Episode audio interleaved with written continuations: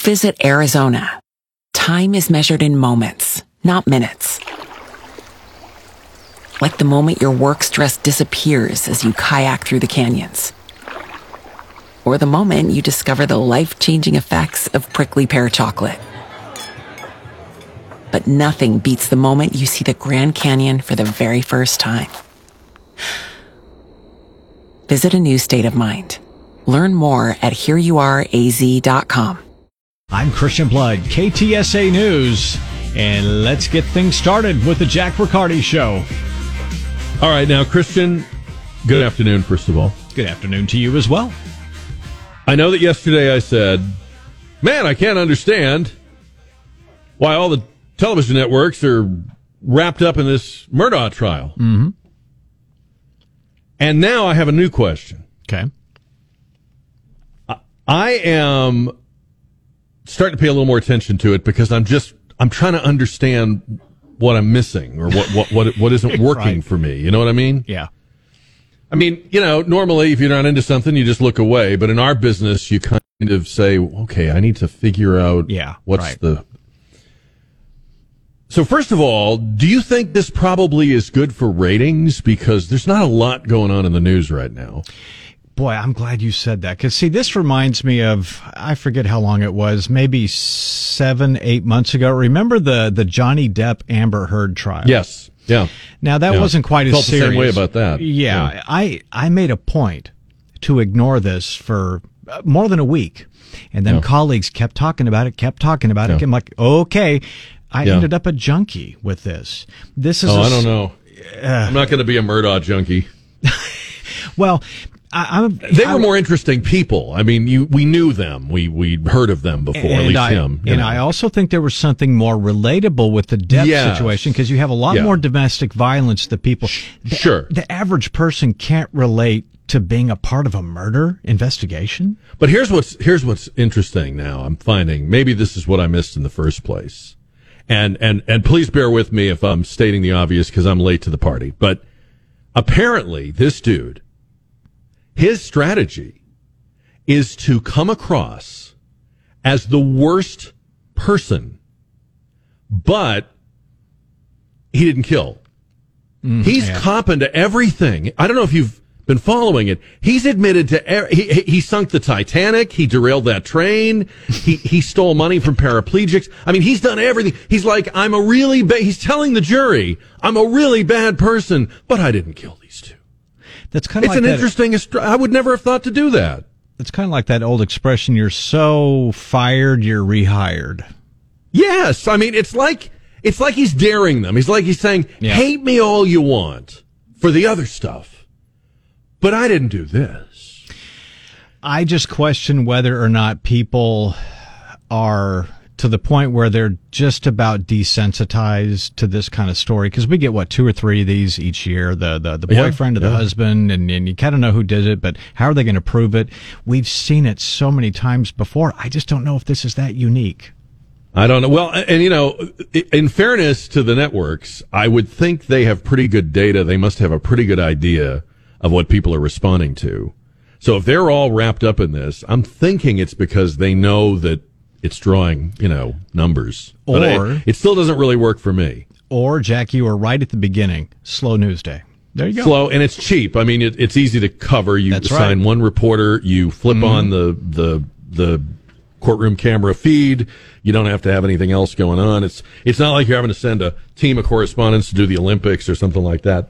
Uh, and then Don Cooper, our producer, made an interesting observation. We were just talking about this off the air. And Don, you were saying you think this is like. Um, because this this family is so dysfunctional. I mean, not only is the guy saying I'm a horrible human being, Right, I'm just not a murderer, but he also today said, well, he thinks the fact that his dead son drove a boat drunkenly and killed somebody, this was years ago, meant that the murders are revenge for that. So he's blaming one of the victims for You know- the murders. You know quite a bit about this for someone who's not following. Exactly. but I, go a mile wide and inch At- deep. at But least you the- made the point that this is like a TLC show. I think so. At least with Johnny Depp, you knew who the characters were in Right. the trial. As far as these people, we have no clue or idea who they are. But I, you and I were talking off air, and I, Yeah. I just think this is the culture we're in. This is what we've Yeah. adapted to. TLC, uh, the TLC programming. I mean, every show basically has families that are so dysfunctional, but we tune Well, in. I don't. yeah. I don't tune in, but the Yeah. ratings are obviously good enough Yeah. to, to have these programs on to uh, uh, allow people to go into s- people's lives that they have no clue or have no idea who they are, but they're kind of in this voyeuristic thing, and we're watching this this this dysfunction happening Yeah. in our eyes. And I guess uh, it's kind of like watching a program on TLC or E Entertainment. I I think that's kind of And you see, I can't watch those because I, I'm not curious about a person that weighs a thousand pounds. I just feel bad for them. at least with and I, feel, I would feel bad watching them, even though I know they put themselves in that situation. It, fe- it doesn't feel right. I feel like I'm staring at somebody when I watch those shows. And I guess we can all say that it all somewhat began with the Kardashians and, and just, Yeah, yeah. and just blew up from there. And now there's programming, uh, of shows similar to what you watch as far as this Murdaugh family, uh, the trial so and CNN and, and Fox, this is their, this is like their little people show I or think- their there you go. my thousand pound life. Wasn't there show. a Okay. family, I think, uh, called the Chrisley family or something? Yeah, This yeah. real rich now they're in white prison, family right? and they're in prison Yeah. for tax evasion and everything else. And people were tuning into that. And I, I, I checked it out one time. I, I was kind of curious because people were talking about it. Yeah. And I found it boring. I was wondering Yeah, what makes these people so interesting. But, uh, it's the, the- I think it's just the dysfunction, dysfunction that we Yeah, are, yeah. are uh, viewing. Yeah, and it that just makes us feel point. better about ourselves. Don's going to take the show from here because I, I have nothing else. Uh, that is a really great point. So we're just going to let Don run this. I, no, I, I, I think I think you're right on, and I think I think Christian's right on, and and I, yeah, I mean, I I paid a little more attention today because I am kind of fascinated by the defense. I'm going to see how this works. I mean, let's see how this goes. I I I I think the guy did it, from what I can tell, but if he's able to sell this to the jury that look i'm a terrible person i just didn't do this that that's an eye opener for me i mean that's you normally you think if you were on trial right if you would if you're on trial for your life you would be going out of your way to show what a you know pure as the driven snow person you were this guy is like I did this and I did that and I stole out of the tip jar and I don't rewind the tapes when I bring him back to Blockbuster. I mean, he's got it all. He's, he's admitting to everything but the thing he's on trial for. We'll see if that works. Um, speaking of trial, I guess you could say the other big trial that's going on right now, it's the, it's the trial in the court of public opinion is about Pete Buttigieg. I mean, how, how does Pete Buttigieg keep his job?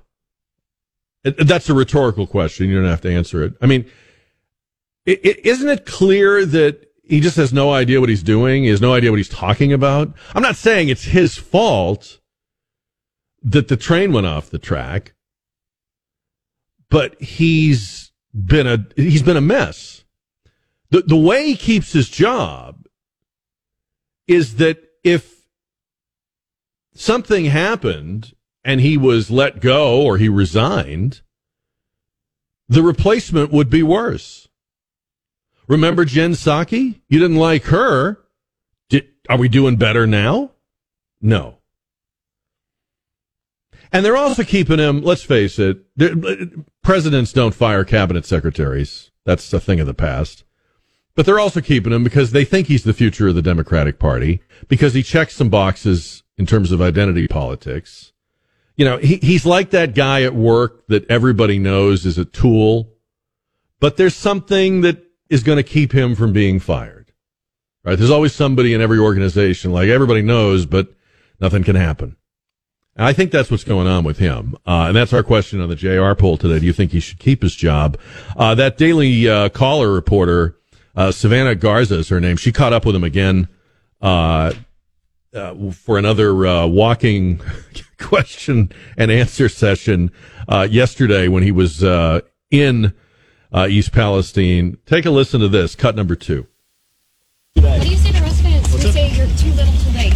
Uh, well, uh, I say that we're with residents right now. Mr. And, Secretary. Uh, we're going to be here before as we were in the first hours. Why did it take you three weeks can, then, can I Pete Buttigieg? finish my answer to the first? Well, we're uh, saying it's too little, too late because it took you three weeks to get here, and then you use the excuse the that it was, that was oh, there's a thousand asked. train derailments in the USA every single year. Is that okay to you as the Department I can't tell of the uh, I can't tell what the question Transportation is, but I'm on my way to answer a lot. The question is, do you think that you've done a good now. job as the, uh, you know, Secretary of the Department of Transportation? Yes, I'm proud of what uh, FRA and PHMSA have done here from day one, from the first minutes, or at least the first hours of this response. What I'm really proud of is the community that I saw here. You've got federal agencies, you've got local first responders, you got states, but most of all, you got a community that's been through a lot. Hmm. That I think is pretty frustrated with people Notice trying the to take deflection here. advantage. It goes from being about him to aren't these people great? Look at these people, aren't they terrific? Boy, they're they're the salt of the earth, aren't they? He he is he's he's he is lame. He and he nobody runs from a reporter like him. Um, he's, these guys used to run toward cameras and microphones. Now they're running away from them. The other thing that's interesting about this to me, and not, it's not surprising, and you're not surprised, I'm not surprised, um, how desperately they're trying to make this about Trump. And the, the angle they're using is that Trump, when Trump was president, there was, um, some move toward, um, equipping these, uh, rail cars with a certain kind of brake, ECP it's called. And um, they're trying to say because Trump rolled back the regulation, uh, these uh, rail cars were less safe, and therefore this accident happened. But here's the chairwoman of the NTSB. Her name is Jennifer Homendy, and she's saying no, none of, none of that is true. Cut number three. for this investigation and for this derailment, ECP brakes would not have prevented the derailment. The wheel bearing failed on car number 23. So even with ECP brakes, the derailment would have occurred, the fire would have ensued, and the five vinyl chloride tank cars would still have to be vented and burned. She kind of sounds like she knows what she's talking about, right? I mean, more than him. So, but it's got to be about Trump. Sorry, Joy Behar. The the people of East Palestine did not bring this on themselves, as you uh, so uh, weirdly put it yesterday. So, uh, should Secretary Pete keep his job? Um, I was thinking today they they really can't give him a pink slip because if they tried to, that Sam Brinton would come along and just steal it. So know. Um, but what do you think? I mean, I think I think he'll keep his job, and I think uh, you shouldn't be hoping otherwise because they're not going to replace him with somebody better. It's all identity politics, you know. So he's a gay white guy, so they just have to check off some other boxes if they replaced him. I mean, that's what they're doing. None of these people are are the most qualified person to do what they're doing, but they are the most qualified at looking diverse or achieving equity or, or, or, or whatever it is. I, I, I think it's important to remember that um, all he had to do, all he had to do was understand what had happened. And he has people he can ask, right? I mean, it's the Department of Transportation. So get briefed, get your butt down there to that town fast, regurgitate the, the, the talking points that you were briefed on and show that you care.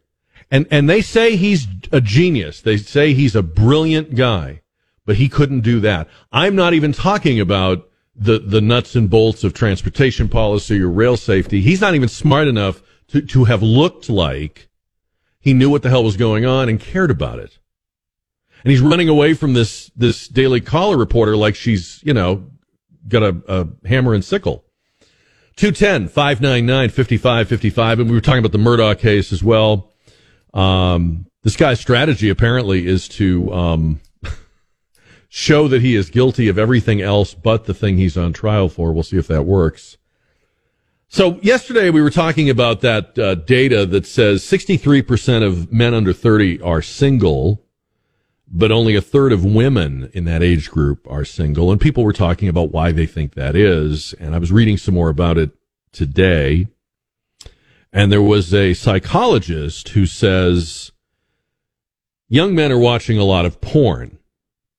Now, I don't think we talked about that yesterday, but his point, and I'm going to make it as delicately as I can, is that if they're watching a lot of porn, their um, their needs are being met without having to go out.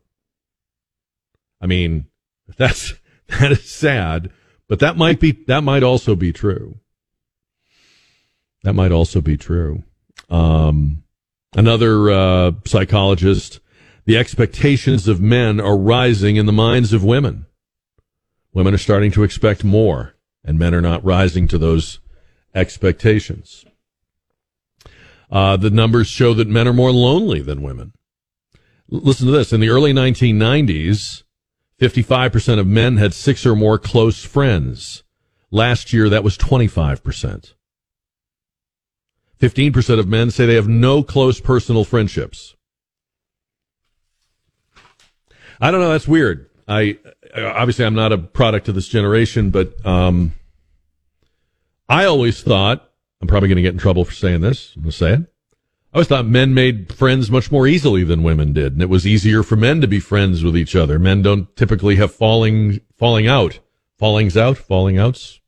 Men don't typically break up with their friends. That's what I'm trying to say. Like once guys are friends, they just stay friends. There's not usually anything that can offend or, you know, it's, it's, it, it's rare.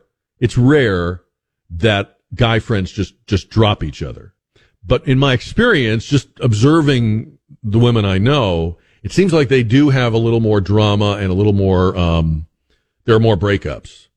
So if the numbers show that women are making and keeping friends and men aren't even making them, that's, that's really quite a turnaround. My experience anyway. 210 599 5555.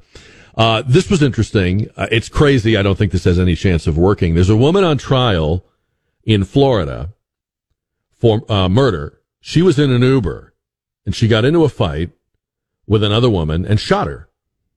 Her name is Natalia Harrell. This happened last year. So she was in this, and the thing is on video. I mean, she did it. It's there was a camera inside the Uber. So she was having a dispute with this woman. Um, they're yelling and arguing at each other with each other. It's on camera, and then she pulls a gun out of her purse and shoots her.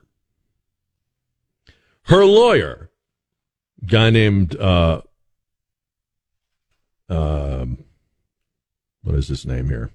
Well, anyway, her lawyer says she should be released because she's pregnant and her unborn baby is innocent. There is, there is no charge against the baby. And so the lawyer, a guy named William Norris, is arguing that they must release Natalia Harrell and her unborn baby because otherwise it's the illegal detention of an innocent person. And I don't know what they're teaching in the law schools these days, but that sounds crazy to me. I mean, I know there have been pregnant people in prison before. Pregnant people, listen to me. Pre- it's getting to me. Pregnant women in prison before, but you know, just let them go. That's not a get out of jail free card. But that's, that's what he's arguing. Sounds like she maybe needs a better lawyer. Maybe she needs the guy that's on trial in South Carolina. Because he's a lawyer, right? Yeah. So anyway, they're uh, they're trying that out for size, and we'll see what happens. Uh, the fatal encounter was caught on video. Several people inside a ride share. They begin arguing. She opens fire. Uh, she killed a woman named Gladys uh, Borcela. She's been charged with second degree murder. Now her lawyer says because she's pregnant, the baby is being detained unconstitutionally, and she needs to be let out. Says she's eight months pregnant, so the baby's getting out soon anyway, right? What do you think about this? So we're into the season of Lent. Ash Wednesday uh, saw a Catholic prayer app called Hallow make it to number three on the App Store charts. This prayer app called Hallow was bigger than Google, Spotify, Netflix, TikTok, Instagram. Made it up to number three. It's only been around a few years. It was started by some Notre Dame college students. It's only been around a few years. Millions of downloads in over 150 countries. Uh, and they are just blown away. To be top five in the App Store is, that's a big, big thing. Usually that's only, you know, apps everybody knows, household name kind of apps. They made it to number three. So, um, yeah, I don't know the the the the, the legal stuff. I, I'm not a lawyer. I'm just sort of fascinated by it. This lawyer in Florida is trying to get his client out of prison because she's pregnant, and he's saying you can't uh, detain an unborn baby. Isn't it interesting how unborn babies are people and have rights one minute, and then the next minute they don't have anything and it's just a condition and it's just a clump of cells. And it's really interesting how that changes from minute to minute. Your head spins. You can't keep up, right? So now in this argument, this is a, a person with rights. Hmm. You don't say. Who knew? The other day we were talking about, um, the actor and comedian Richard Belzer. Do you remember this? He passed away. He was 78. He's, of course, become famous for playing Detective John Munch on uh, Law and Order and Homicide and had a whole second career basically depicting this fictional detective. But before that, he had had a great, a great run really as a stand-up comic. I mean, a top, you know, an A-list stand-up comic, worked with Saturday Night Live, uh, did a lot of things, had a, had a great career, uh, was living in re- sort of semi-retirement in, in France. He passed away the other day. And we mentioned that one of the other things he got into in his life was the Kennedy assassination. He became, like a lot of people do, who are not um, officially involved in it. Uh, he became fascinated by and really obsessed by the Kennedy assassination and that's something that I've always been interested in uh, as well. And and I've read everything I get my hands on, and um, so he, he wrote a book uh, some years ago called Hit List, an in-depth investigation into the mysterious deaths of witnesses to the Kennedy assassination. So I ordered the book when he died. I ordered the book. It came right away. I read it right away. I have to be honest with you. I thought it would be kind of like cashing in on his name. Like it wouldn't be a very good book, but they figured, well, we can throw his name on it. People know who he is and we'll sell a lot of books. It, it was a best selling book. And now that I've read it, I can tell you Richard Belzer was the real deal on this topic. I mean, this book is crazy. And I, I won't recommend it to you unless you are into this topic. Okay. You, you should not read this book if you're only casually interested because it's, it's, it's kind of, uh, it's deep and it goes into the weeds. I don't mean deep like philosophically deep. I mean, it's, it's kind of, um, it goes very, very into minute details and arcane details and things that if you're not fascinated by the topic, you would not want to stick with it. But anyway, the premise of the book is that um, it's really not so much about who killed Kennedy or trying to say who killed Kennedy. It doesn't have a theory. What it says is um, an abnormal, an abnormally high number of people in the, you know, years following the Kennedy assassination met with unnatural and suspicious deaths. And they document about 50 or 60 people in this book, ranging from people you have heard of before to people you've never heard of before. And give, they give you an encapsulation of here's what, how they died. Here's what the official version of their death is. And if they don't believe it, if the author uh, the authors, because he wrote it with another guy, if Belzer and the other author don't believe it, then they tell you what they think happened. And, and they base that on a lot of, it- it's a heavily researched and footnoted book. But listen to this. The odds of 70 unnatural deaths out of approximately 1,400 witnesses happening in a 15 year period is one in 714 million trillion trillion. um, th- I mean, I've never heard of any odds like that. It's hard to even say how unlikely that is. So they talk about, you know, they start with Lee Harvey Oswald and just how unbelievable it would be that, that this guy would be as he has been presented to us. They look at all of the uh, eyewitnesses that that did not think he was the one that shot the Dallas police officer, uh, who did not see him in the sniper's perch. Uh, there are people that saw him in Dallas on the day of the assassination in other parts of the city, nowhere near the Texas School Book Depository.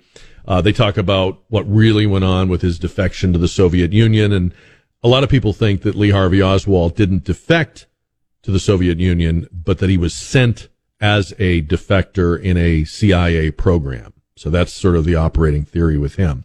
Then they talk about Jack Ruby. And of course, Jack Ruby's not just some deranged nightclub owner. Jack Ruby is a, is a mob connected guy who was supposed to, his job was to see to it that Oswald would not survive after the assassination. And when he failed, he had to kill him in person. He had to do it personally. He was not a gunman. He was not a gunslinger, but he had to do it. And they, again, they ask in the book, how is it that you could walk in to the Dallas police station when the most famous, most guarded criminal defendant, maybe in American history, is being moved, and you walk right up to him with a gun out in broad view, surrounded by police officers, and you manage to shoot him dead on.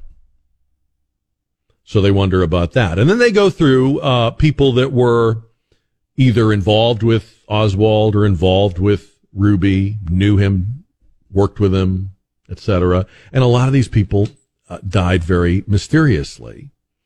Um, I mean, I, I can't go through all of them or even a few of them, but I mean, like, for example, you know that uh, the official story is that Lee Harvey Oswald killed a Dallas police officer after the assassination because there was an all points bulletin and this, this officer spotted him and pulled up to question him and, and supposedly Oswald killed him. His name was J.D. Tippit. Well, there were witnesses to that shooting who, when they were shown pictures of Oswald, said, that's not the guy that shot him. And one of those guys was a guy named Benavides. And he was talking a lot in local Dallas media about how uh, the, Oswald was not the one that killed that officer. They killed his brother.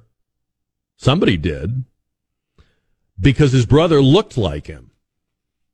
And they think, the authors think the killing of the brother was a mistake, that it was supposed to be this guy, and they killed the brother and said So once his brother was killed, he changed his story and said, oh, yes, in fact, it was Oswald. There's a bunch of things like that. There's a, a Navy commander who was involved in the uh, autopsy and the record keeping of the autopsy of President Kennedy and saw that the wounds to the president had been altered. That's one of the theories of the assassination is that the way they got away with the, the conspiracy is they changed the appearance of the wounds to fit the official story. So apparently, according to this book, hit list, uh, this commander's name is Pitzer. Um, he supposedly committed suicide, but the suicide doesn't add up. He wasn't suicidal.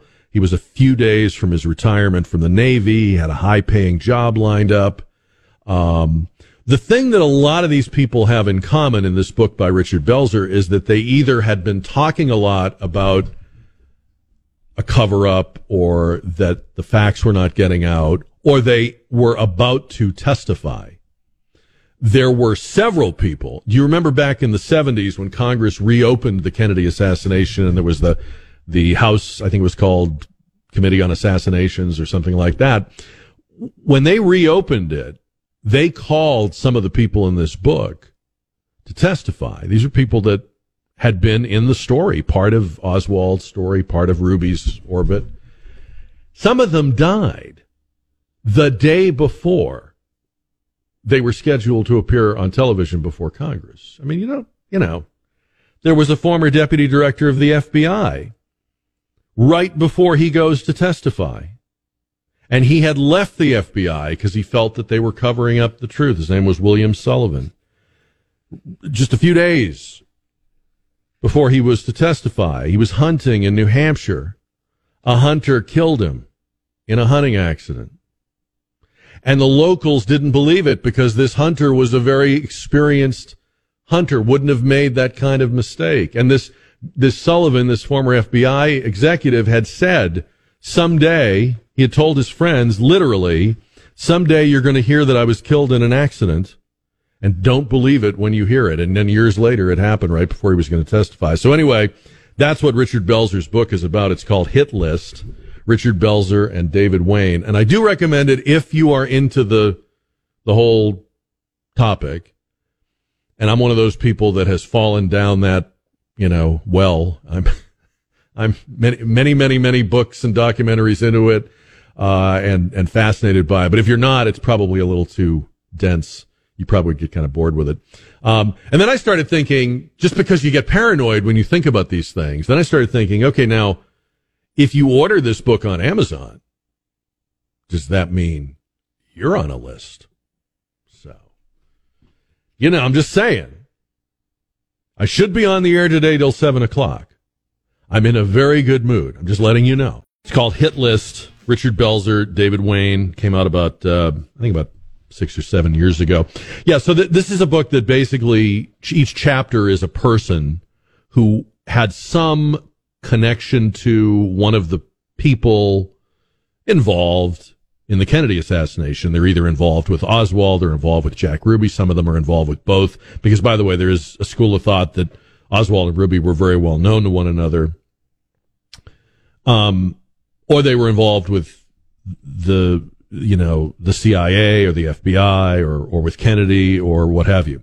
Um, but yeah, it's it, it's crazy, and some of it is a stretch. I mean, for example, J. Edgar Hoover.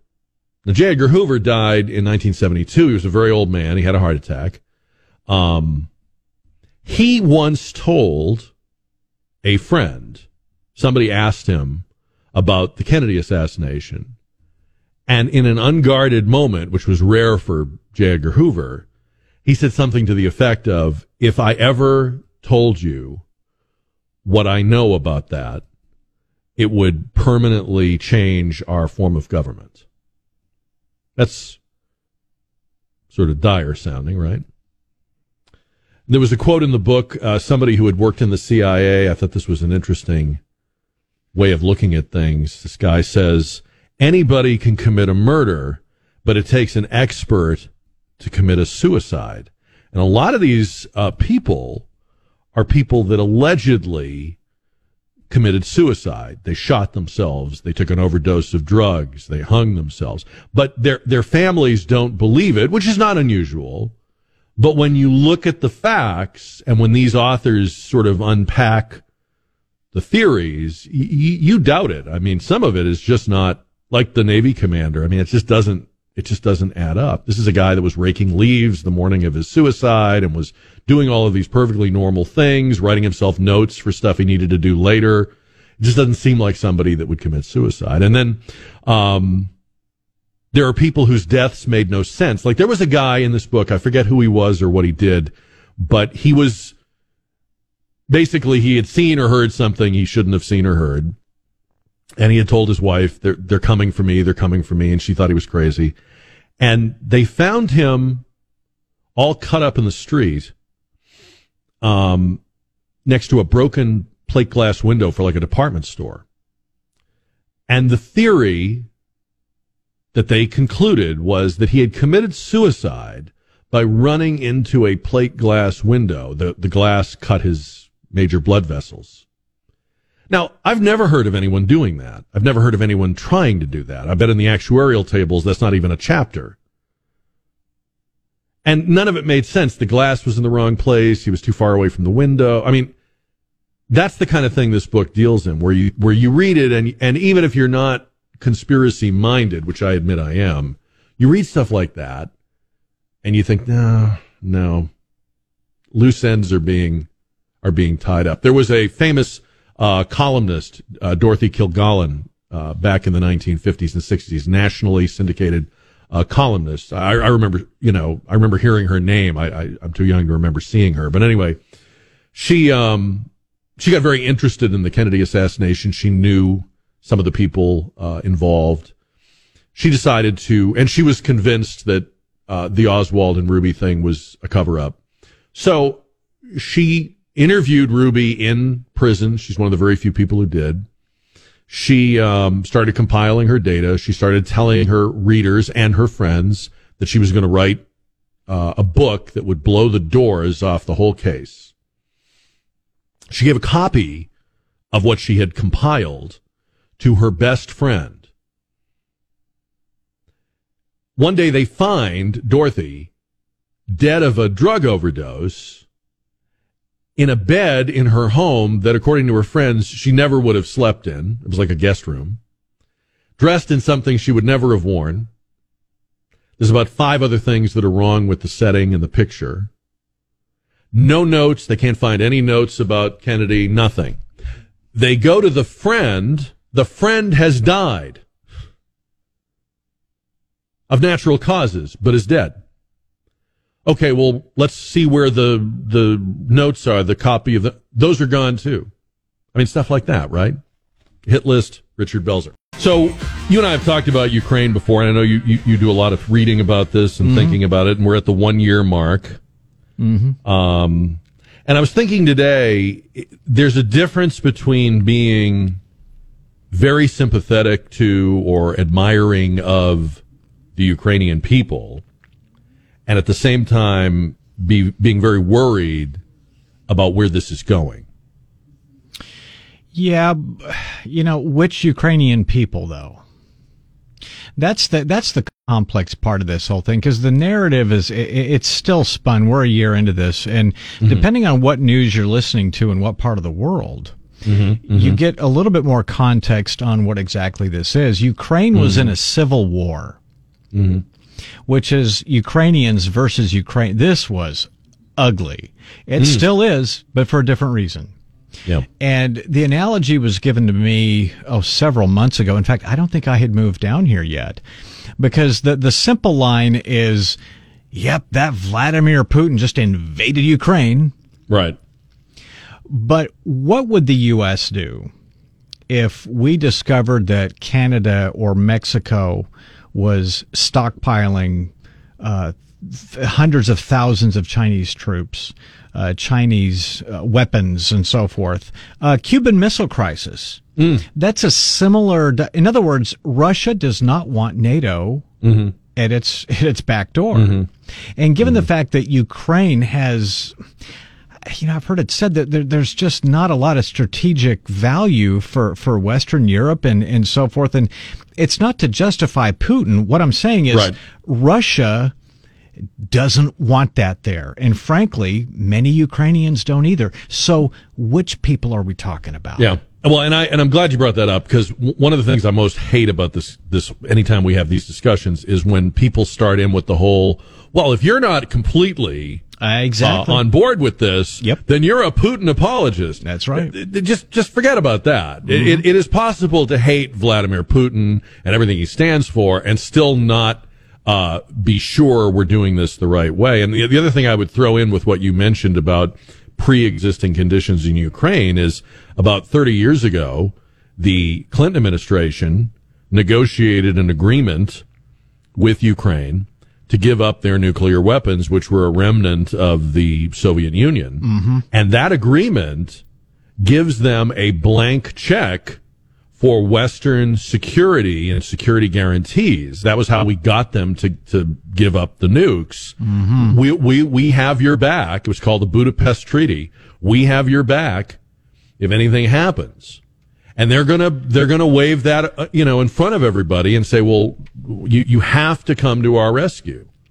Yeah, that's this complicated, Jack. It's um, you yeah. know, the I mean, I think Russia's taken over four territory.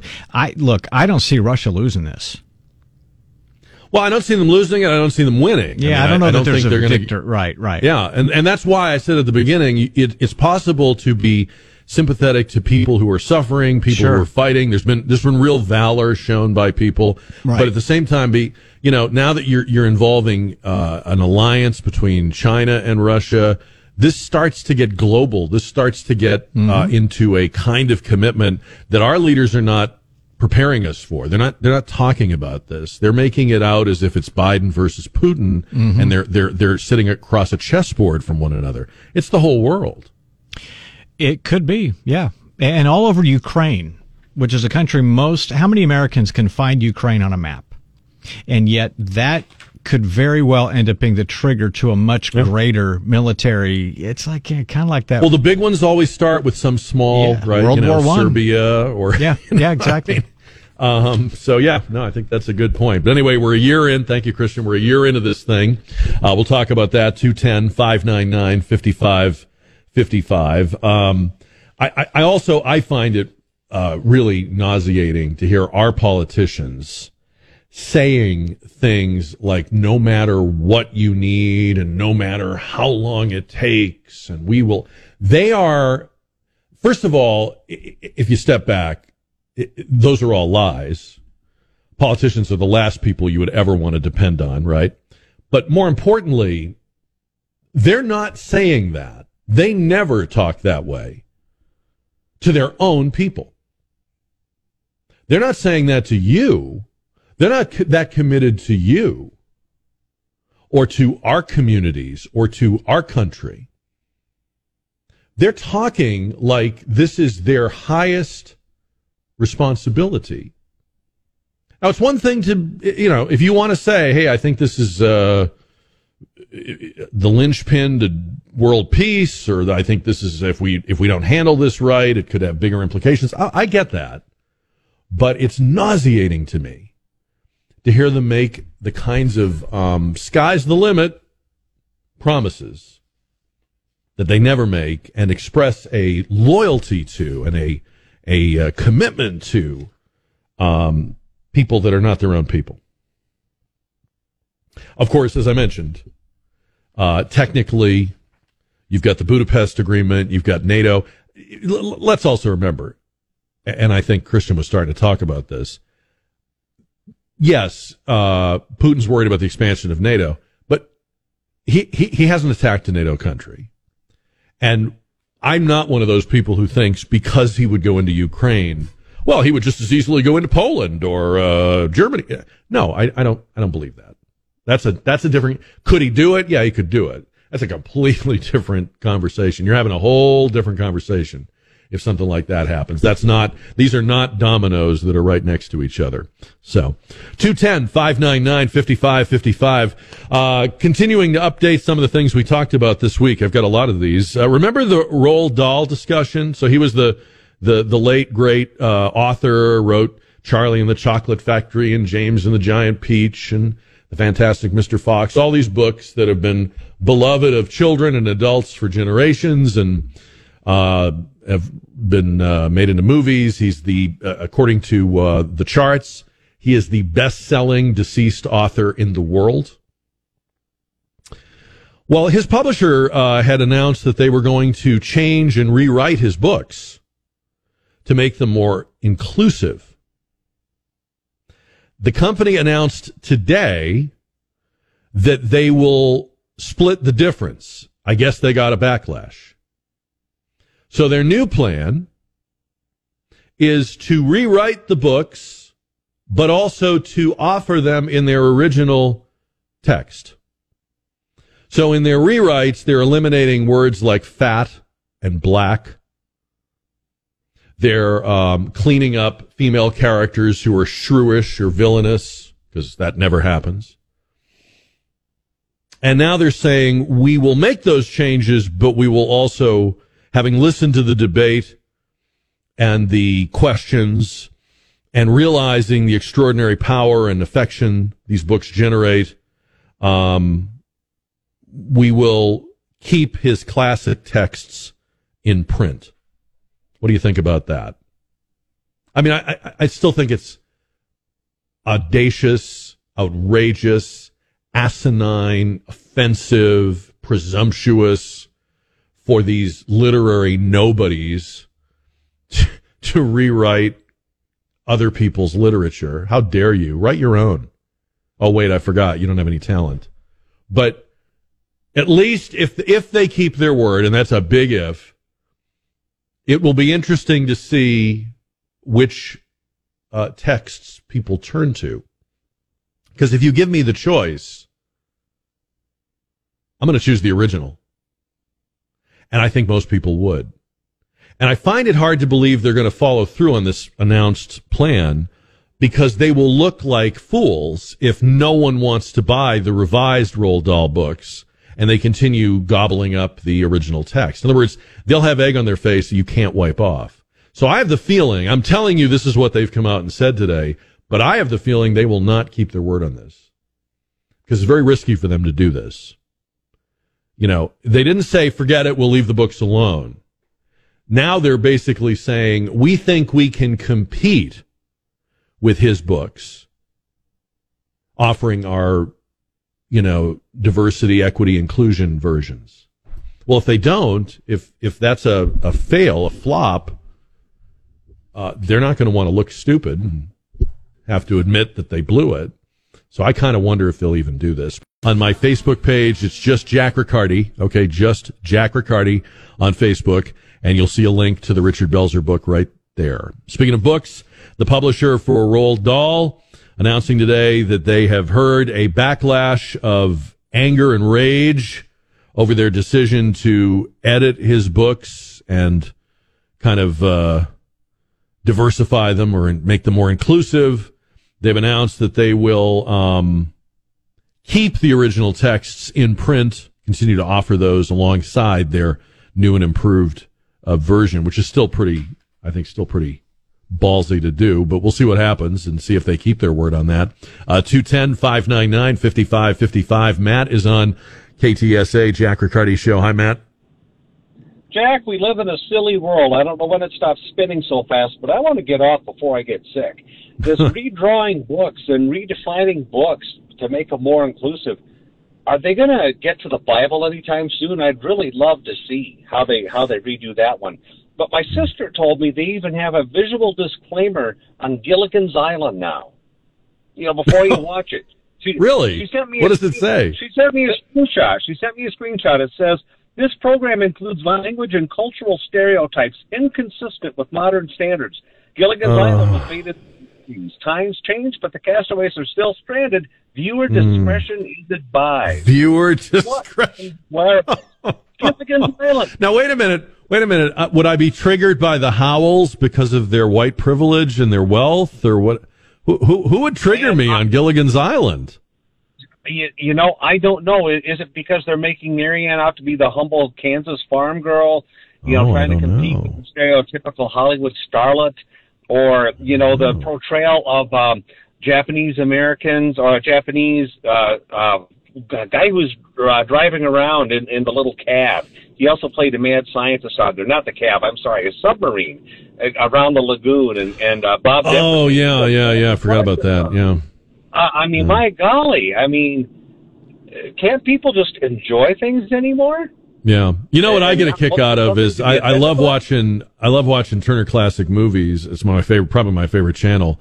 And now they've always got to come on and give you this little lecture about how what you're about to see uh, was okay at the time, but now we w- these are stereotypes or these are cultural depictions or and, and, and I mean, it, to their credit, at least they still show these movies. But do we really need? Do we really need the lecture? That's that's what I that's what I'm waiting for. If people want to go back and like YouTube uh, old Sanford and Sons and some of the some of the words that would no longer ever ever be mentioned yeah. on television yeah. today. You there know, you, you know, Gilligan's was one, and you know, I'm going to check uh, that out. I want to, yeah, I want to see that. I want to see that disclaimer on Gilligan's Island. Matt, thank you for letting us know about that. I appreciate it. Uh, I think you make a good point. Uh, it, it, you know, um, there's, I guess I'm, I'm biased because I, I am a book lover. A book that says title and author on the cover should contain only the words, the thoughts, the images, the creativity of the author whose name is on the, the cover. Okay? It wasn't a committee that wrote Roald Dahl's book. It was him. He wrote it at a time when the things he wrote um, were of a piece with that time. But whether he was an outlier or whether these ideas have changed, all books have that kind of evolution. All books, when we go back to them years later, have aged. Okay. That's the thing about a book. It's, it's a work of art. And the thing about a work of art is it doesn't change. Artists don't paint on, on dry erase whiteboards, right? They, they lay down that paint, that pigment on canvas and it, there's no changing it. Once it's there and it dries, that's it. Same thing with a book. Now, if you want to write another book, write another book. If you want to write a critique of Roald Dahl, do that. But to put your work in between the covers of his book is a kind of, I think, a kind of intellectual rape.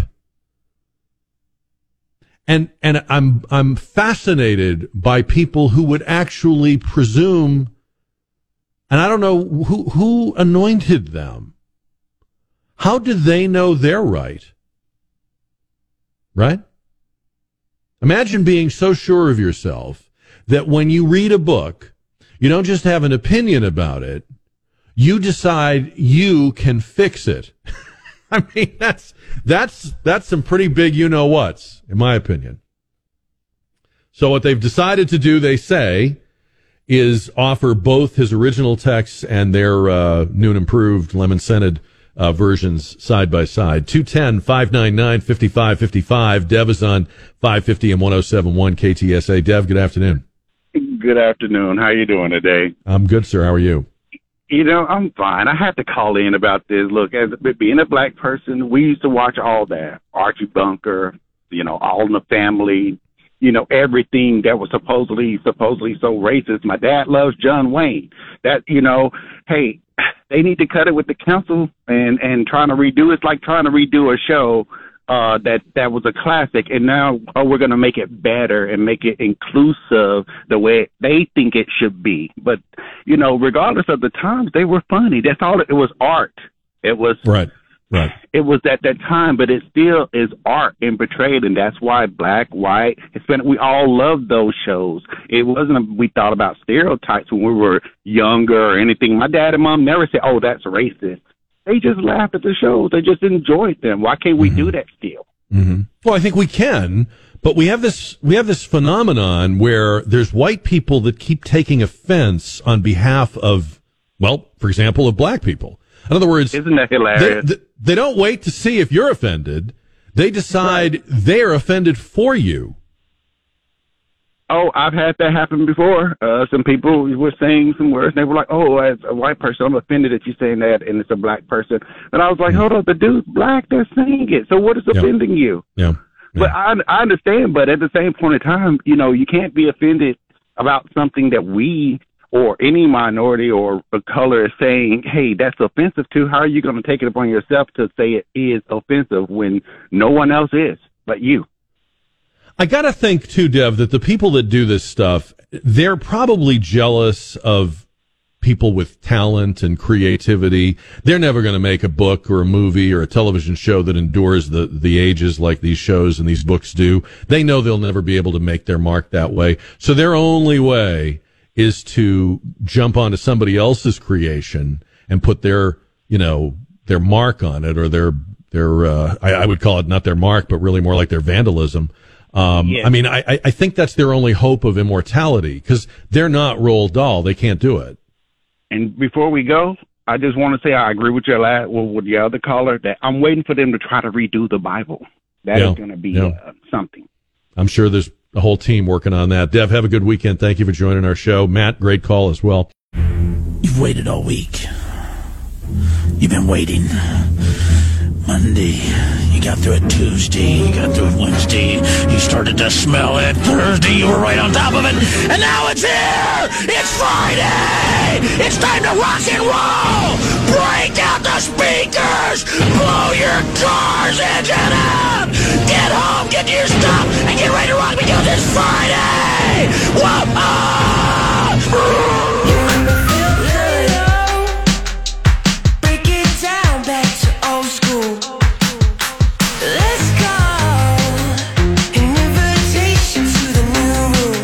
Jack here in the late afternoon. We're live on KTSA Monday through Friday from 4 to 7, but also available on demand.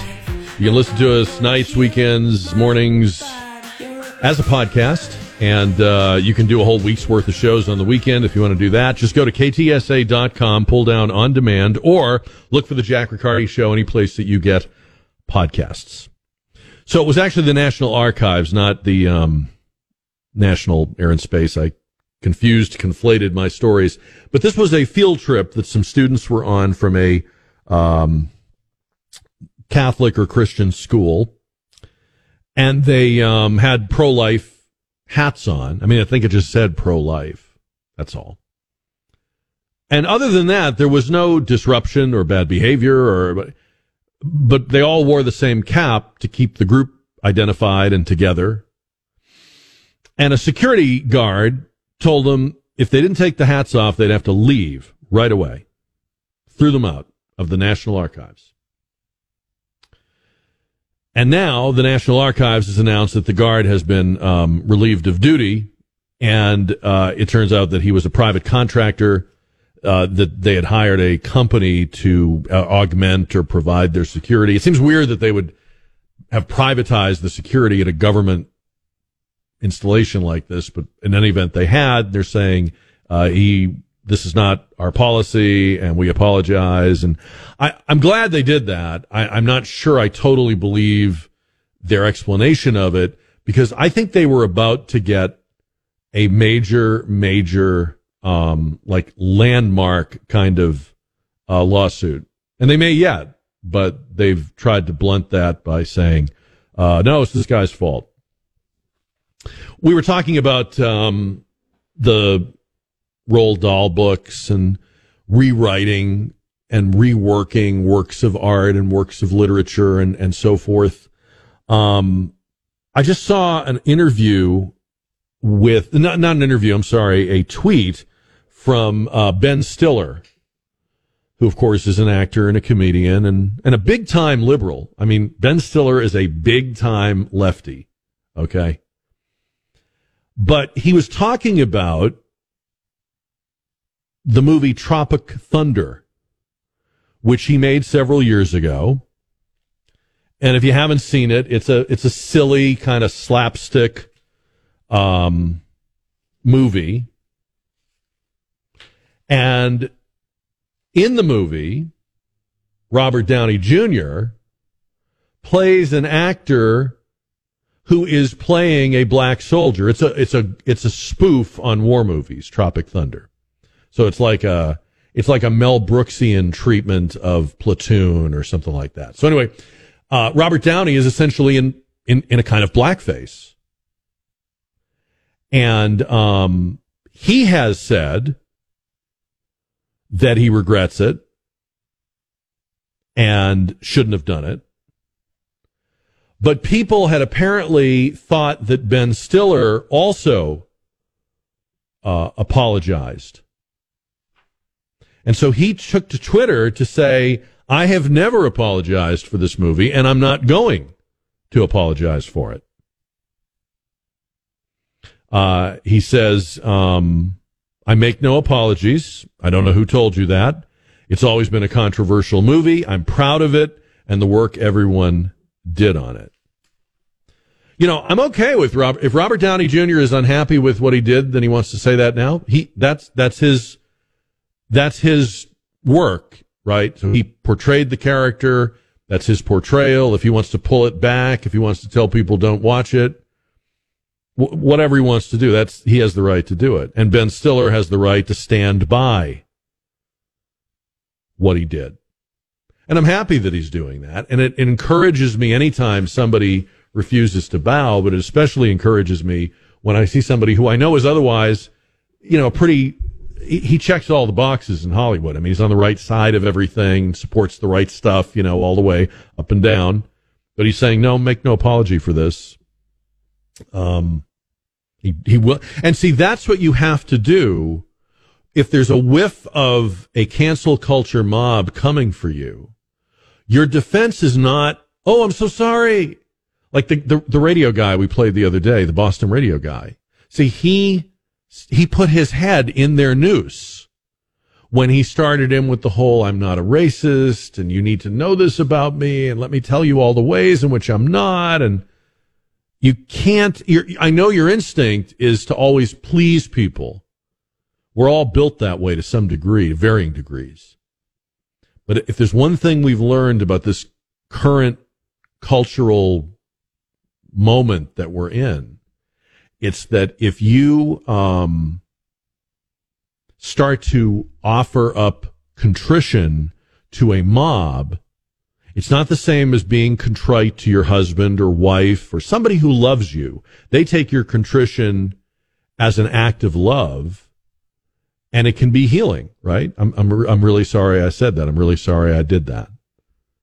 To these people, contrition is like blood in the water. It's like a shot of adrenaline they get very, very, very excited. They've got you. And we've watched this how many times? The minute you put your head in that news, you're going down. You're going to swing. So good for Ben Stiller for not doing that. Uh, looks like they're going to ban gasoline powered lawnmowers, chainsaws, leaf blowers, trimmers, etc., cetera, et cetera, in Minnesota by the year 2025. They've got a bill before the legislature that would block the sale of all outdoor and landscaping um, machinery that runs on gasoline, requiring that only electric battery versions be sold. And I read that, and I've I've mentioned this before, and it's just make make the point. I, I actually use all electric stuff at my house, and it's fine. It's I don't do it for environmental reasons. I actually do it because uh, from years ago, I always was kind of leery about having a gas can in the garage. So just so I don't have to store gasoline at home, because I'm kind of a paranoid person, I, I just use the electric stuff and, and I like it and it's quieter and it's easy to use. I never have to go to the gas station. But clearly, this is a bill that would wreak havoc with people who do commercial landscaping because my little electric trimmer and my little electric lawnmower, it's fine for me, but you couldn't do this all day. You couldn't be going all day long. There's no, there's no way that works. I find it interesting that no one ever calls out the environmental movement for how anti working class people it is. Every single thing they come up with is the enemy of people that get dirt under their fingernails, drive a pickup truck, work outdoors, work for a living, serve others. You know, you, you, you go to work in the morning, and what do you see all over the highways of San Antonio? Trucks pulling trailers with lawnmowers and trimmers and ladders and brush and what have you. This is how people are living. And these these liberals, I mean, they just they don't care. I mean, screw you and your and your way of life and your and your livelihood. We don't want to have to smell it. We don't want to have to hear it. So that's what they're going to do in Minnesota. It looks like um, by the year 2025. It's like the other states are saying to California, "Hold my beer." Right? Watch this. Vote in the JR poll. The question today: Should Secretary Pete keep his job? I mentioned this yesterday, and I couldn't put my hands on it. This was a a, a piece that came from a, a blogger called Visual Capitalist, and they were looking at where in, where does the plastic waste in the ocean really come from? You know, we we've all seen in recent years the repackaging of products, the elimination of plastic straws, et cetera, et cetera, because um, so many millions of tons of plastic uh, are winding up in the oceans, right? And you don't have to be an environmentalist to care about that, and, and it, none of us want that. Um, and there are these. I don't know if you've ever seen the pictures, but there are these huge, almost like um, masses, or they almost look from the from the sky, almost like tornadoes of plastic in some parts of the ocean, where it all just kind of comes together and it creates these, you know, I guess you could say essentially like litter fields that are the size of a of a medium sized country out in the middle of the ocean. So there's a lot of this stuff. And where does it come from? Well, first of all, it comes from most of it, they say, is not thrown directly into the water. Most of it comes from litter on shore or inla- inland. And then with storms and drainage and, and so forth, everything runs to the ocean. So you throw a piece of plastic away hundreds of miles from the ocean, but oftentimes it eventually gets to the ocean. Uh, and then some of it does come from the shorelines and from beaches and from ships and so forth. Um, you would maybe think that the countries that produce the most or consume the most are the ones that pollute the oceans the most. I would have thought that. It's not true. In fact, the leading polluters surprised me, although when you hear them and you think about it, you'll see why it's so. The number one polluter, and it's not even close, by far, is the Philippines. In metric tons, they more than double, all, they actually, they actually just about triple the number two country. So the Philippines is number one. Now it's a tiny country, but it's all shoreline. Number two is India. The rest of the uh, top 10. So Philippines, India, Malaysia, number three, China, Indonesia, number five, Myanmar, Brazil, Vietnam, Bangladesh, Thailand. The rest of the world is a fraction of what those top 10 countries put into the ocean. Well, the Philippines is all islands.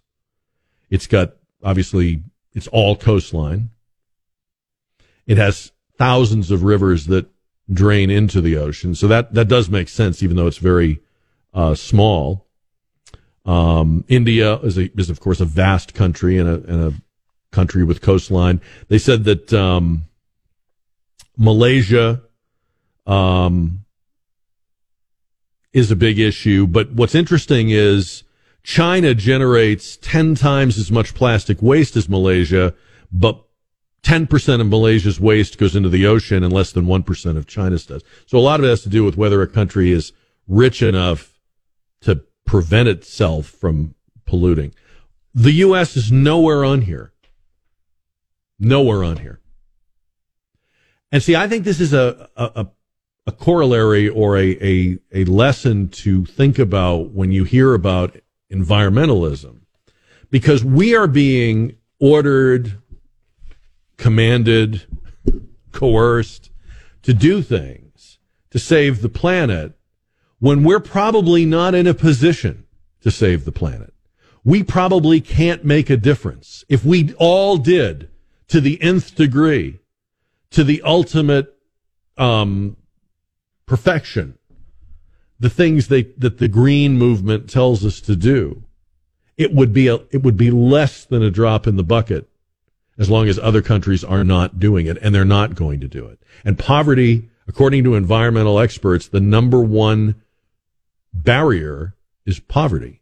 Because if a country is poor and people are just trying to get by and live, that they can't do the things that wealthy first world countries can choose to do, can opt to do to sort of green up their economy or green up their grid. Anyway, I thought it was very interesting. It's, it's not, it's not the list you would expect, uh, when you hear it. And again, if you're interested in this stuff, uh, the blog is called Visual Capitalist.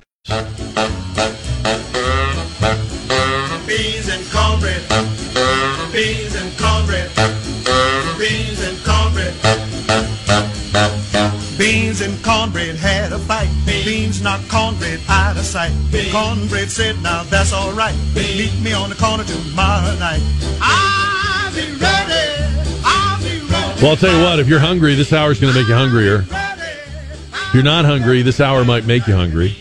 But the good news is you're going to find out about places to go and things to eat.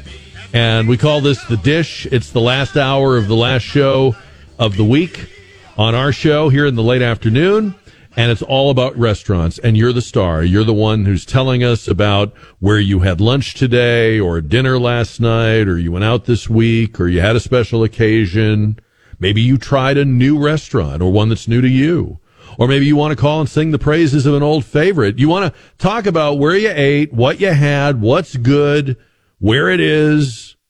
Or if things did not go well, you can tell us that story. 210 599 5555 on the dish. 210 599 5555. You can praise or zing. Who's doing the job here? I think this is Donald Trump's fault. Hmm. okay, there you go. Praise or it's Donald Trump's fault. 210 599 5555. All we ask when you call in on the dish, please, if you would, is have the complete correct name of whatever restaurant you're calling about. And with that, we'll get started. We're also taking your votes in the JR poll. We'll have results on our poll question coming up here right before 7 o'clock. Uh, still voting uh, by phone or at ktsa.com on the poll question. All right, 210 599 5555. Now, I guess what we call um, chips, they call in England crisps. Is that right?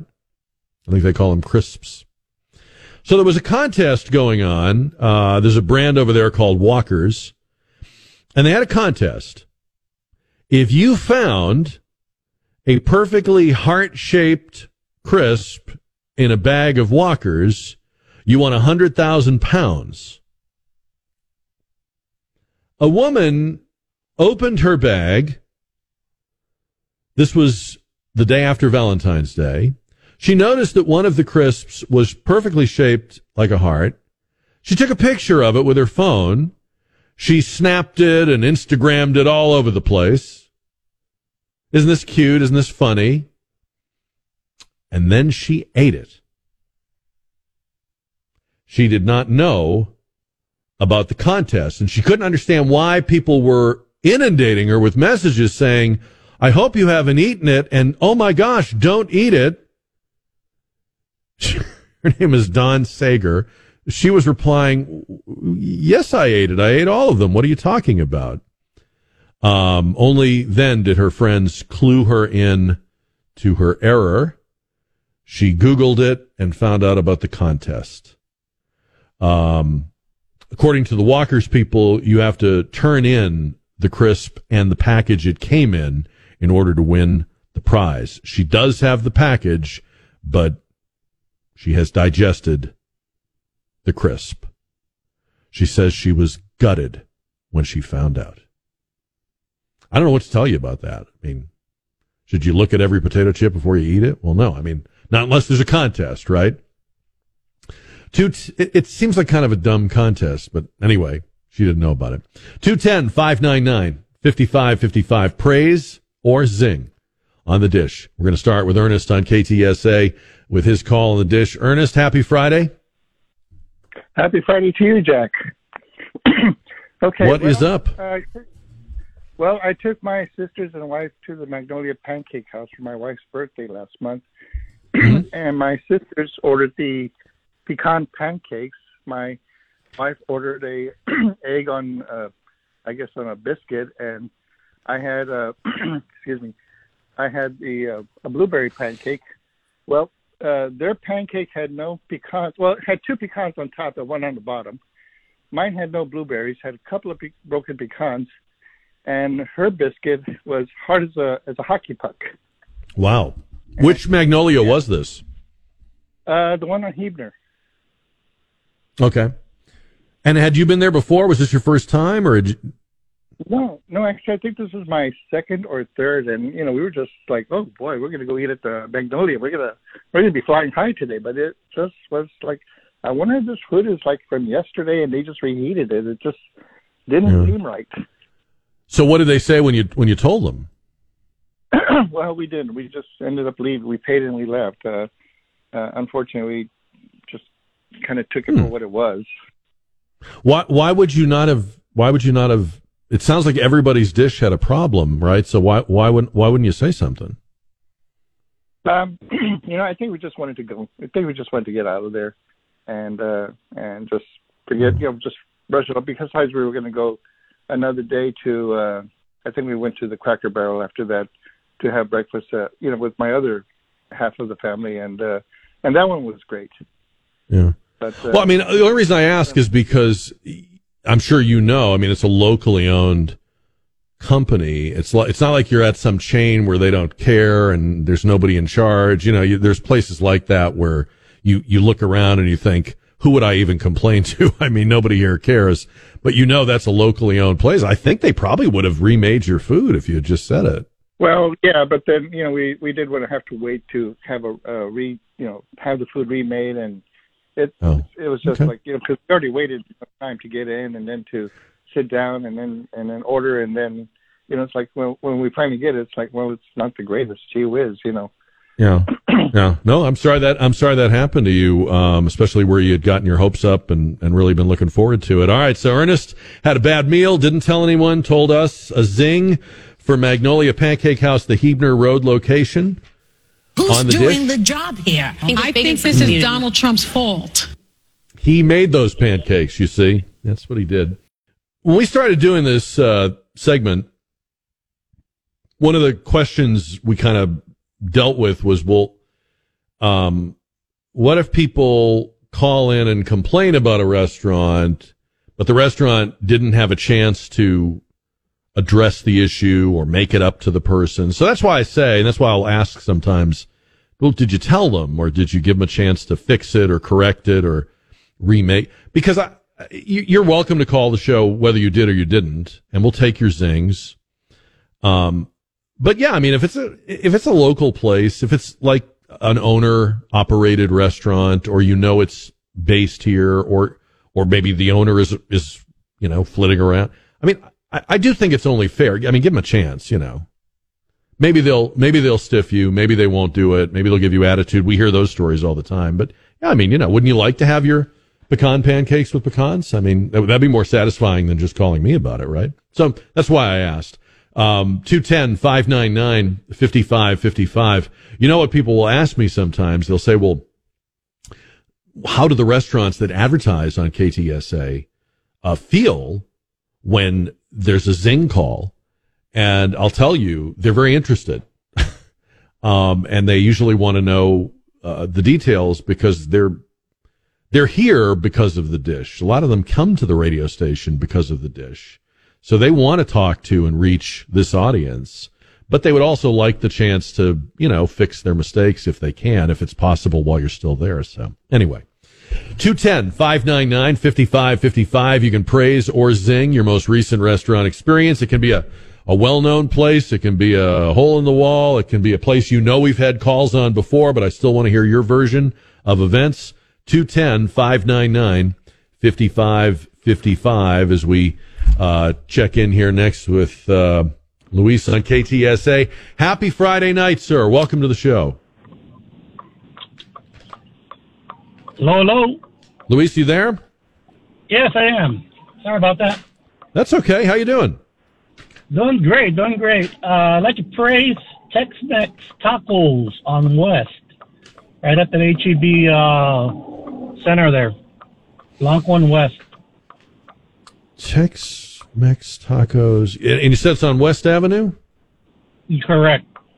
Okay. Tell me about it. He just started about, uh, I was about four or five months ago. He was a chef at another place I used to go to and loved it. Mm-hmm. But then I found out he's over there now. He opened up his own place. Oh. So I'd like to really uh, ask lives there. to go out there and support him. He makes some great food, Mexican food. What's the best thing to get there the first time you go? What would you recommend? Well, I, I went uh, with my old time favorite, which is uh, uh, red chili pork tacos. I actually like the breakfast, but he makes them into tacos also. Oh, okay. Looks like they're open. Um, They're open six to three every day except Sunday when they're open seven to two. So it's got like a breakfast and lunch kind of place. Correct. If he ever has a breakfast tacos, but he makes a good full meal. He's got a full menu there. So Great. just about anything he makes, uh, a fantastic uh, touch to his food. So that's Real nice um, people. Is that on the same uh, corner with Marshalls, or is it across the street from Marshalls? It's on the same side as uh, HEB. A Okay. few storefronts to Gotcha. the right of it, I guess. hmm So it would be acro- it would be across the street from Marshalls. It would be across the street from uh, where that uh, incredible pizza place used to be. It's in the same center. You said it's in the same center with the HEB, right? Correct. Right alongside Gotcha. the, the storefront of HEB. Yes, sir. There you go. Right at right at uh, Blanco and West Avenue, eleven five forty one West Avenue, Tex Mex Tacos, new place. Correct. Luis, thanks for the call, sir. Good job. You had a good weekend. Praise for a new place. First call in the dish for that one. 210 599 5555. Praise or zing. Your most recent restaurant experience on the dish. Any kind of food, any kind of price. And Stephanie is on the radio. Happy Friday night, Stephanie. Hi, Jack. How are you? I'm good, thank you. How are you doing? I am good. I want to praise Piatti in the Quarry Market on Basse Road.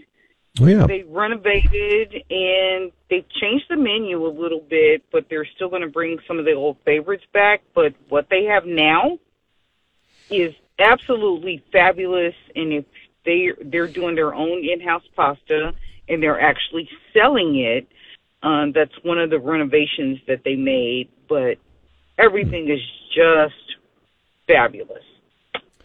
What is your favorite thing to? uh, It's been a long time since I've been there. What What's your favorite thing to get there? So on the menu now, the Caesar salad, which actually has real anchovies added to it, is just a couple of pieces right on top, so you can get rid of those if you don't like anchovies. And the uh, short rib sugo is with the pappardelle pasta, and it's just the braised short ribs that are broken down. And the squid ink casa cara, I don't think I said that right, but they have a squid ink pasta with clams and fresh thyme. It is delicious. And do they still have? You said they renovated. They still have that kind of long bar along one side. So no, they took that out and made that all seating, and now the Oh, okay. bar is in the middle. Okay. Um, but the way they did it, you still have. I think they have more seating Mhm. now inside that they've moved that bar than they had before. Very interesting. Well, that, was always a good place when you were in the area around the quarry. It was always a good choice, a good go-to. So I'm going to have to check it out now with a new menu and a new uh, dining room. Piatti, 255 East Basse in the Alamo Quarry. Stephanie, good job. Have a good weekend. Thank you. Praise for Piatti. P-I-A-T-T-I. 210-599-5555. Praise or zing. Your most recent restaurant experience. Speaking of Italian food, I was reading that there is, I, I don't know if this is a new thing or the first time they've done it. It says annual. Uh, the San Antonio Pizza Festival will kick off Friday, October 13th. I mean, it's good to plan ahead, right? You know how I feel about pizza, so. Um, the San Antonio Pizza Festival will feature pizzas from several different uh, makers and restaurants and pizza parlors and food trucks. There'll be a pizza eating contest, and it's uh, again October 13th. It's at uh, the location of it. You, now, this is just funny to me because you you'd think it'd be a pizza place. the location of it is Alamo Biscuit Company. Um, so that's where they're going to have it, which is on Huebner. And they're going to take over the entire restaurant. They're going to have things outside and inside. If you're interested in that, put it in your calendar for October 13th, the San Antonio Pizza Festival. All right, 210 599 5555 on the dish. We're talking restaurants. Jim is next on the radio. Happy Friday, Jim. Yeah, happy Friday.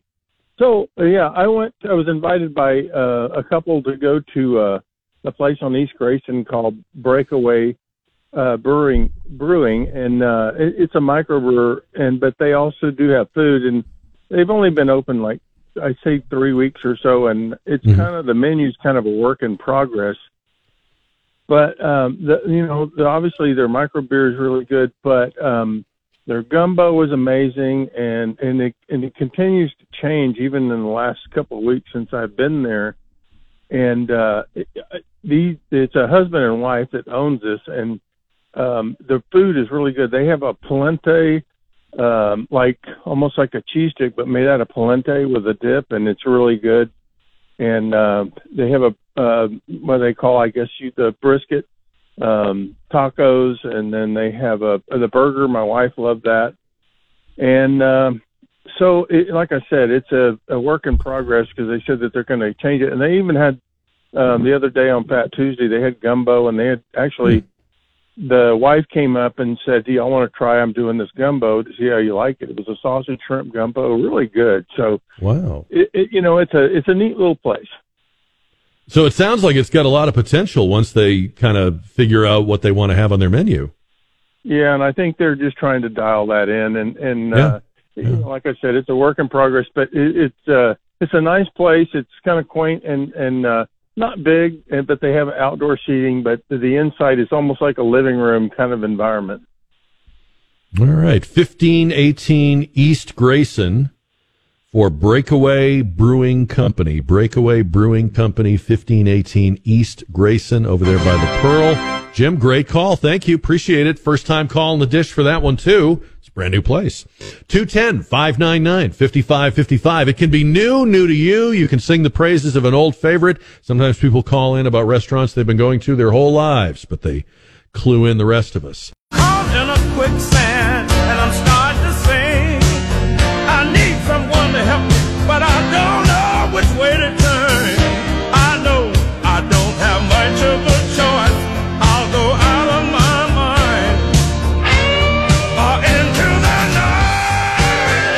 All right, this half hour we'll have the results on the JR poll.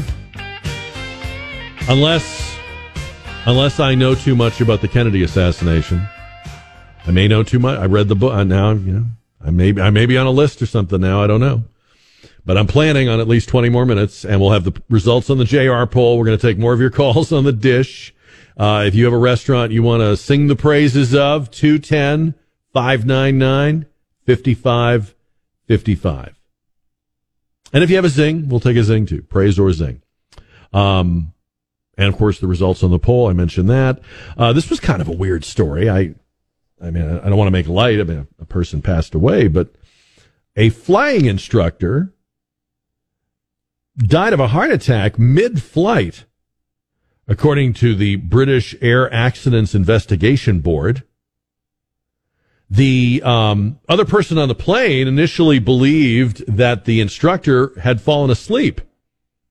Fortunately, the other person was not a novice, but in fact a fully qualified, experienced pilot who was just going through some requalification. And he had taken this instructor up as part of his, I guess, getting his, his certificate or requalifying or whatever. So he was, he was, um, they were just chatting and he was flying the plane.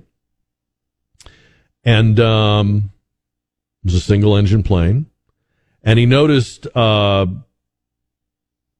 that the instructor's head, shortly after takeoff, had sort of rolled back onto the uh, headrest. He thought the instructor was perhaps taking a nap or pretending to take one, so he continued to do his things and go through his circuit, uh, performing the things he was supposed to perform. And it wasn't until they landed that he realized the instructor was unresponsive. He called uh, airport emergency services. They came out, attempted to revive the instructor to no avail. Uh, you know where my mind went, right? You go, you you hear a story like that, and again, very sorry for the man that passed away, but you think of the movie Airplane, right? You know, somebody's got to fly the plane. So good thing it was an experienced pilot. Um, who didn't have a war story to tell. 210 599 5555 as we talk restaurants on the dish, praise or zing your most recent restaurant experience. I read where, you know what seems to be making a big comeback, if I may make the observation. Have you noticed all of a sudden bowling is in again? We've got that place uh, over there uh, at Park North. What is it called? Pinstack? Is that what it's called? And I was just reading today about another place that's going to open up next month called Round One. It's a bowling and amusement center, and it's a Japanese based company. Um, so it's a Japanese concept, but it's coming to San Antonio for the first time, and it will be at North Star Mall in the old uh, Forever 21 store, right in the mall. And it's a combination bowling and, uh, you know, restaurants, and um, they're going to have those, um, what do they call them? Crate games or crane games where you operate the, you know, there's the big glass case full of toys or prizes and you operate the, the arm thing to try to grab them. This article I was reading says that's very big in Japan. So that's going to be a very big part of this place called Round One. So if you like, and I do like once in a while, it's, you know, it's just something different to do. Go bowling, go in a group. Uh, it's a good date thing to do. Um, I have noticed that the new places are a little steep. You know, you pay more. Uh, but I think they're figuring that there's people that maybe have never bowled before or don't bowl very often, and that price thing won't bother them. But I mean, if you if you've been going to Astro Bowl or you know wherever the places that have been open forever and a day, some of these other places, these new places, the prices are crazy. But again, it just depends what you're used to, what you're expecting. Um, but looks like we're getting more bowling, so that's that's something. I mean, I'm old enough to remember when it looked like every bowling alley would close. A lot of them did, right? And it, it felt like at a certain point in time, that felt like something that was going to completely go away. Like its time had just passed. Nobody was doing it anymore. It's funny how these things, there's one in the rim. Uh, I think it's called Bowl and Barrel or something like that. So yeah, I mean, these things come back. Everything comes back. What, what's great about these, if you want to call them novelty places, is that Hmm. th- your normal or regular uh, bowling establishments, uh, a lot of times it's hard to get in, you know, just to get a lane to bowl on because they have uh, bowling Leagues. leagues, Yeah, during yeah. those nights. And so maybe Yeah. that's what uh, uh, these other little novelty places like this could work out. Like, you know, Yeah, that's a great point. That's a great point. Well, that and I think also uh, because they have other other stuff to do. If you go like with kids, say you bring, you know, say a couple of families hook up. Um, the kids sometimes only want to bowl for a little while, right? And then they want to go do something else. There has to be other stuff for them to do. The the adults might keep bowling. So, uh, one thing I would like to see, I, I, I hope somebody figures it out. Um, I realize that bowling lanes are of limited width, right? So you, you know they can only be so wide. Be great if they could figure out seating that was more accommodating. If you bring several people, you know you're all like squeezed together, kind of like squeezed together, um, because there's just not very much seating because it's only as the seating is only as wide as the lane area. It'd be great if they could figure that out. I don't know how to do that, but somebody will. 210 599 5555. That one is called Round One, by the way. Round One. It's going to be uh, opening, um, I guess, next month, North Star Mall. Uh, your calls on the dish to praise or zing your most recent restaurant experience. And while we're talking about food, a quick reminder and a good reminder the Trey Ware's fifth annual Drive to End Hunger is underway. If you go to ktsa.com, you will see it featured prominently and you can give right there. Make a donation right there. You don't have to think about it. You don't have to do anything. Uh, and of course, the food bank's biggest need is cash. So with their buying power, your dollars go further and we hope you'll give some of them right now at ktsa.com is presented by Stevens Roofing and in part by Airtron Heating and Air, Roof Fix, and the Institute for Functional Health.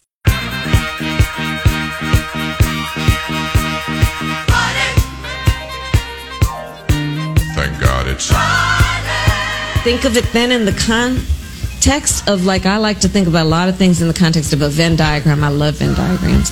Always ask, is there a Venn diagram for this? I'm telling you, you- it will, it's fascinating when you do.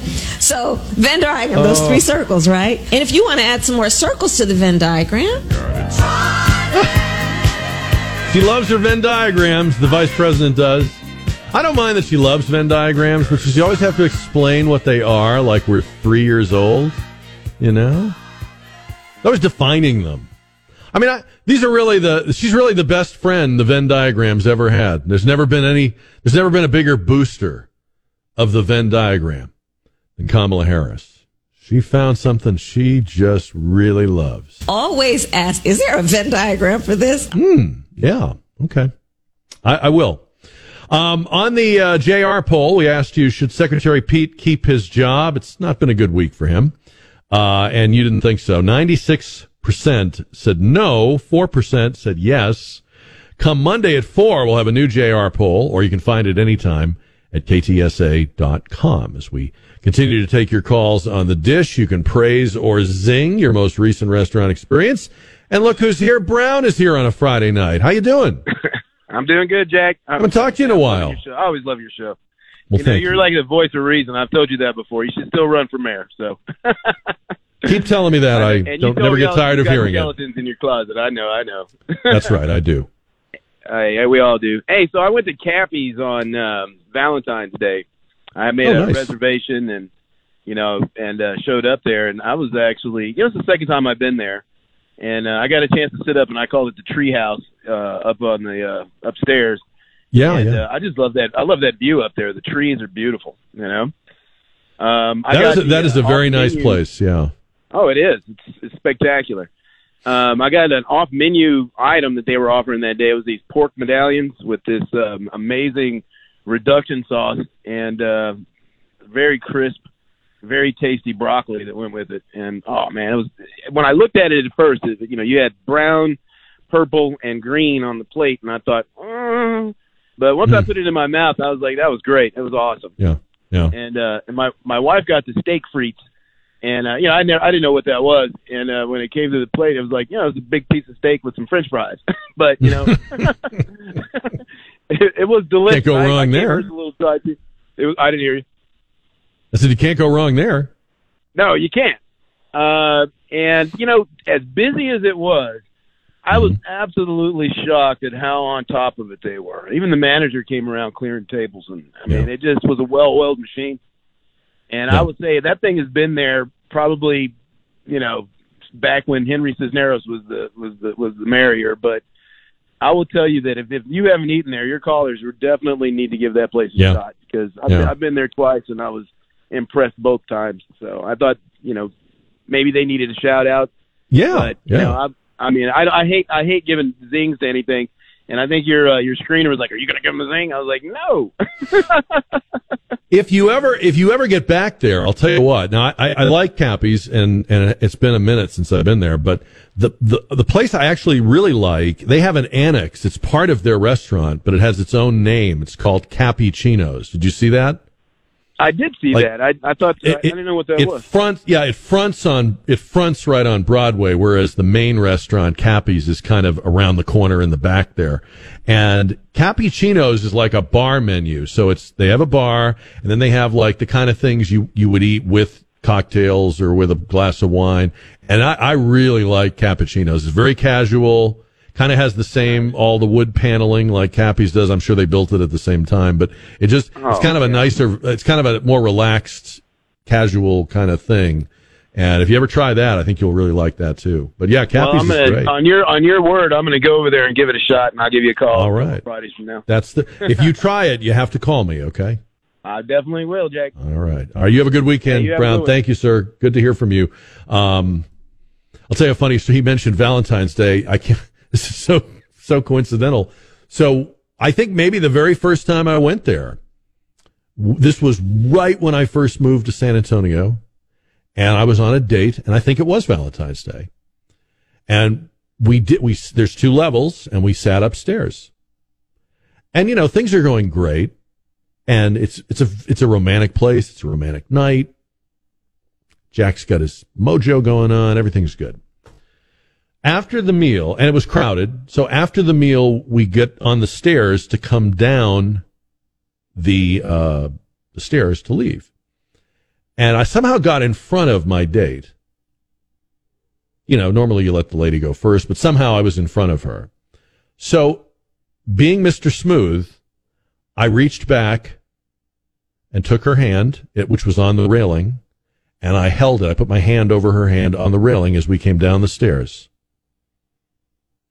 And when I turned to look at her, having done this very smooth, very romantic thing, I was looking into the eyes of the man behind me, whose hand I had actually covered with mine.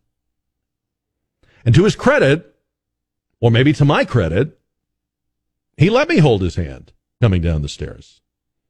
He had gotten in front of her as well. So I didn't look back. I thought it would be smoother. It seemed like more of a Cary Grant move. You know, if I didn't look back, I just reached back, took the hand. I was sure the hand behind me was that hand. Always check the hand before you hold the hand. I learned that night at Cappy's. So Brown probably is like way smoother than me and wouldn't have done that. But yeah, I, I had his hand. You know, I'm glad I didn't like. I just held it. I didn't. I didn't do anything else. I was sure it was her hand. His hand was very smooth. What can I tell you? It, it, there was no. Uh, I had no clue that it was the wrong hand. We had a laugh. We had a good laugh about it anyway. That's that's me in a nutshell. If I'm if I'm nothing else, I'll be entertaining. Anyway, thanks to everybody that, called on the dish. Thanks to uh, everybody that emailed, and I uh, hope you have a wonderful weekend. Remember that you can get our show on demand, whole episode podcasts, ktsa.com, or just look for the Jack Riccardi Show anywhere you get podcasts. See you Monday at 4.